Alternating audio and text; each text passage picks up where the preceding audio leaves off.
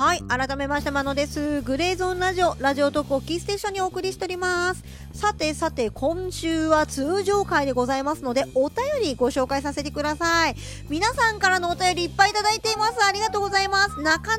なかね、週いっかいの配信、そしてゲストの回の時とかはなかなかお便りご紹介できない部分があるので、たまりにたまってるって状況でも大変申し訳ないんですが、必ず目は通しております、私。はい、ですので、えー、最近のこういう音楽聴いているよ、こういう音楽おすすめですといったところから、こういうのに聴きたい音楽ってどういったものが合いますかとかでも大丈夫ですし、最近のお話とか、まあ、私の番組名がグレーゾーンとつくのでね、いろんな意味でのグレーゾーンのお便りがね続出してるんですよ。全然受け止めますので、私でよければ。はい、あのなかなかなカムなことからディープな話まではね、何でもお便りください。お便りはラジオトークから聞かれている方は、私の番組内のお便りフォーム、そして、えー、ポッドキャスト系でお聞きの皆さんは、えー、私のツイッターがございます。ツイッターの中にですね、ふつかにいっぺんお便り募集してますぜというツイートが流れるようにね、実は仕込んでありますので、そこからぜひ送ってくださいといったところで、お便りお待ちしてます。ということで、お便りいっつうご紹介していきましょうね。まずね、この方なんですけども、えー、グレーゾーンネーム F さん、ありがとうございます。こんにちは、マノさん、はじめまして。はじめまして。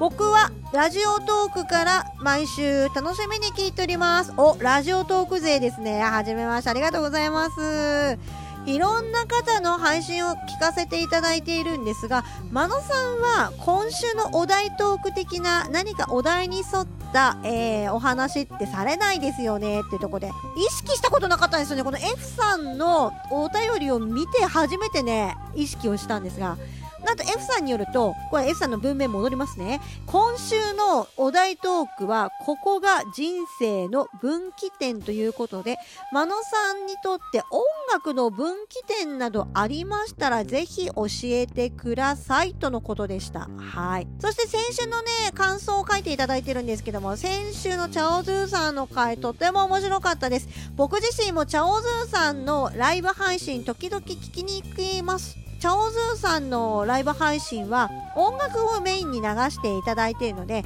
なかなかどういう気持ちで選曲をしていたりとか、どういう気持ちでプレイをしているかというところが初めて知れたので、とても有意義な配信だったと思います。その後のチャオズーさんとのライブ配信も実は聞いてましたよと。あー、そうだったんです。ありがとうございます。続きがありましたね、えー、特にチャオズーさん持ち込み出張 ディージェー がすごく僕的にはハマりました。またチャオズーさん以外のゲストの方にもぜひああいうことをしていただければ楽しいかなと思います。期待しておりますといったところでございます。ありがとうございます F さん。そうなんですよね、音楽やってる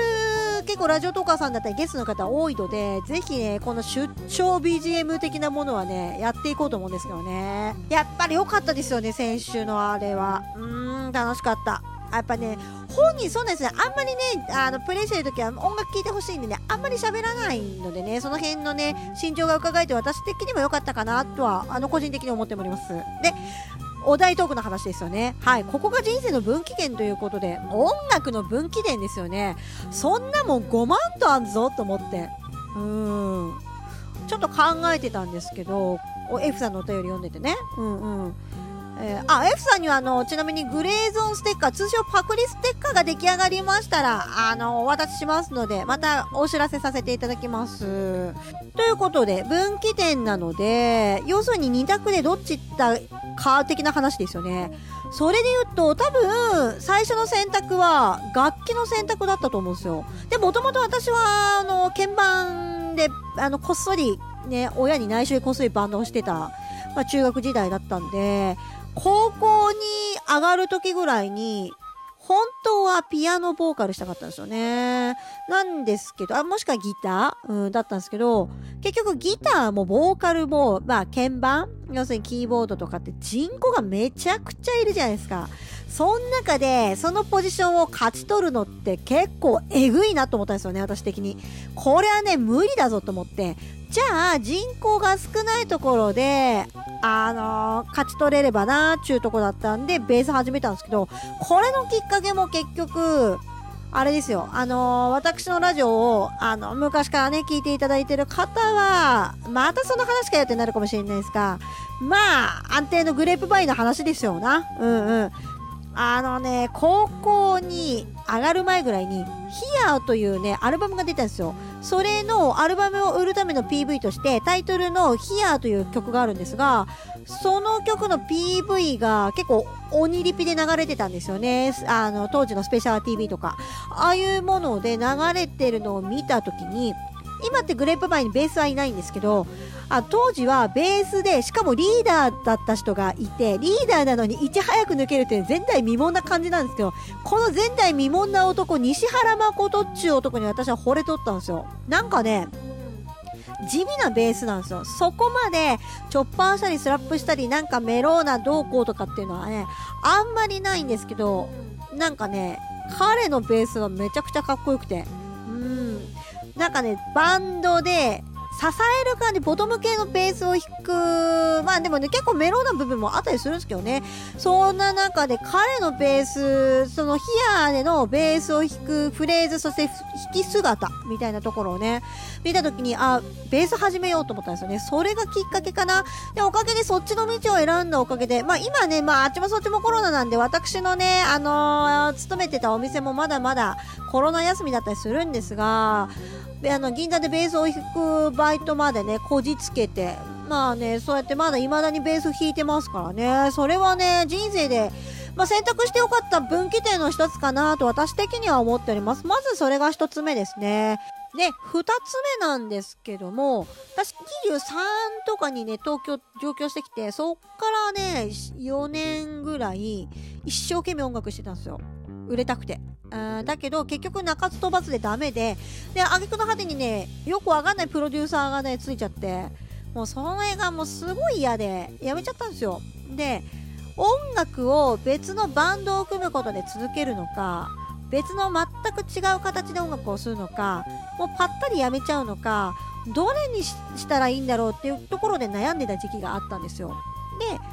結果は今私は ビージーエム を作るという形で音楽は続けていて、そしてラジオトークと出会うことによっていろんなトーカーさんの方、結局話す方って歌もうまいでしょう、歌好きな方もいらっしゃるので、そういう方々とえつながることでこうやってコラボでいろんな、ね、方と曲を作らせてもらえて、まあ、そういうとこまで発展したっていう